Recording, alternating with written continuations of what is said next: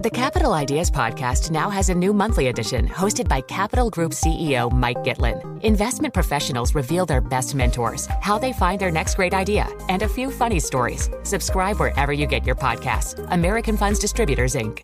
The countdown has begun. This May, a thousand global leaders will gather in Doha for the Qatar Economic Forum powered by Bloomberg, held in conjunction with our official partners, the Qatar Ministry of Commerce and Industry and Media City Qatar, and premier sponsor QNB. Join heads of state, influential ministers, and leading CEOs to make new connections and gain unique insights. Learn more at QatarEconomicForum.com. Let's get to our guest, Parash Jain, Global Head of Shipping and Ports and Head of Asia Transport Research at HSBC. We wanted to talk a little bit about China's Golden Week holiday travel and airline stocks. So, Parash, thanks very much for being with us. You know, anecdotally, it feels like it's been pretty sluggish uh, during Golden Week for travel, particularly long haul. Um, short trips, maybe a little easier. A lot depending, I suppose, on whether or not we see a change after the party congress. So, what are you thinking? Yeah, I mean, as as you rightly pointed out, uh, Golden Week compared to last year or compared to certainly pre-COVID level uh, is disappointing. Uh, but that shouldn't come as a surprise with uh, a constant flare up of cases that we have witnessed.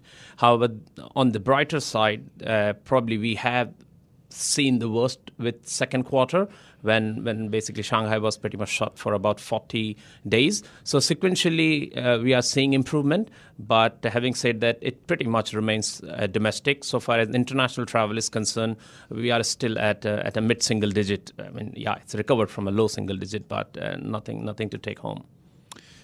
To what degree do you expect things to change once the party congress is out of the way? President Xi's confirmed for that third term. Is this the time when we might see COVID restrictions eased, and, and how long do you think that process might take? And to, to, be honest, it's difficult to say. And uh, over the last two years, I mean, it has remained a hope trade. And so far as the airline stocks are concerned, the way we are now suggesting client is that uh, yes, it's a matter of when and not if. Uh, what we know for sure is that as and when there are there are cases under control within China, we have seen the domestic travel returns back to over uh, pre-COVID level, and uh, the experience from around the world suggests that as and when the the border restrictions are lifted, we have seen a stronger pent-up demand and this is the trajectory that uh, we we are hopeful. Uh, for whatever is worth, we are modeling uh, the international travel uh, for this year will pretty much remain at around 5% level. It'll jump back to about a quarter next year before it see a meaningful recovery in 2024. So we have a, a, little microcosm story in Hong Kong that can perhaps help us uh, look a little bit further afield to China. Um, we've had the quarantine basically lifted.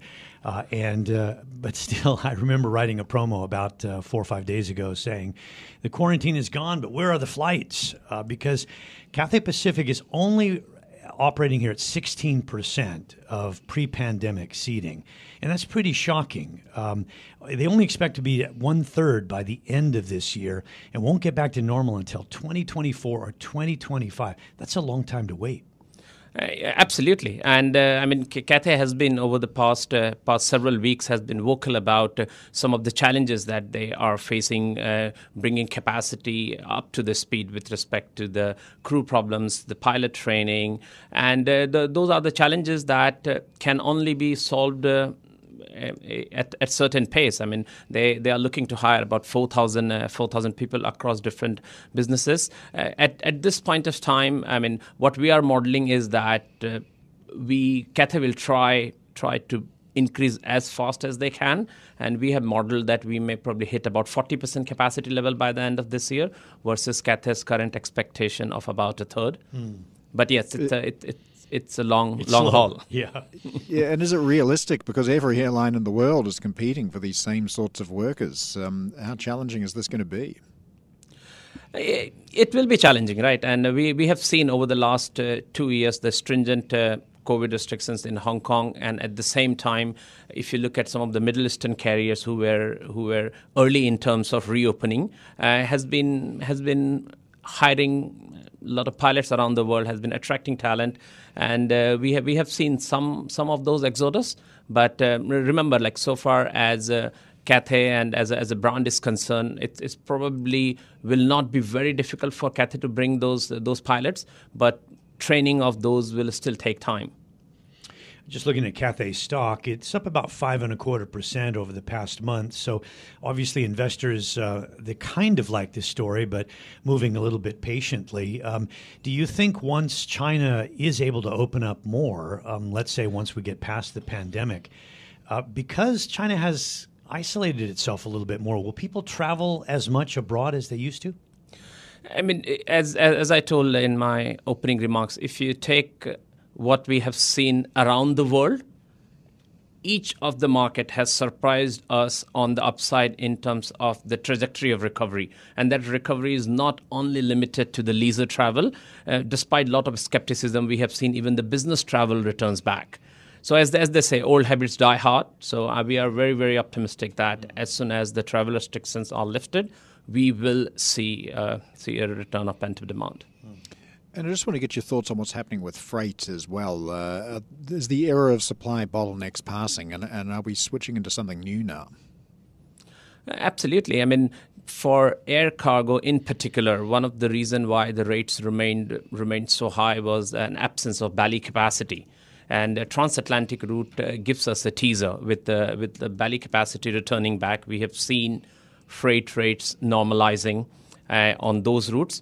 But so far as Asia is concerned, so far as Hong Kong, China is concerned, with uh, with big three Chinese airlines belly capacity not returning back in a hurry, and the fact that the Russia-Ukraine airspace uh, uh, closer means a longer route to the Europe means that normalization may take a bit longer, and which should be positive for the air freight rate from the airlines perspective. Back to your idea of old habits die hard. We're talking mostly external travel, I suppose, by by Chinese uh, citizens. What about how attractive is China now for tourists coming in? So, I mean, the whole story of uh, of China's travel has been the China's outbound tourism, and so far as uh, VFR is concerned, visiting friends and relative, that that will likely to emerge uh, pretty much instant, instantaneously. And so far as business travel is concerned, I mean, as as long as uh, it it opens in the truest sense, I think eh, perhaps with a lag, but you will see people returning back. Okay, just briefly, uh, is Cathay Pacific one of your top picks? And if not, what is? Yes, indeed. Uh, Cathay Pacific uh, remains our top pick. And uh, our story has been over the last six months is that what drives the airlines stocks are the news flows and we have plenty of them, uh, particularly with respect to Hong Kong and Cathay. And those have been basically driving the share price. Excellent. Parash, thank you very much for being with us, taking out the time to come into our studios as well. Always a, a very nice uh, chat with you. Parash Jain, who's Global Head of Shipping and Ports and Head of Asia Transport Research at HSBC. The countdown has begun. This May, a thousand global leaders will gather in Doha for the Qatar Economic Forum powered by Bloomberg, held in conjunction with our official partners, the Qatar Ministry of Commerce and Industry and Media City Qatar, and premier sponsor QNB. Join heads of state, influential ministers, and leading CEOs to make new connections and gain unique insights. Learn more at QatarEconomicForum.com.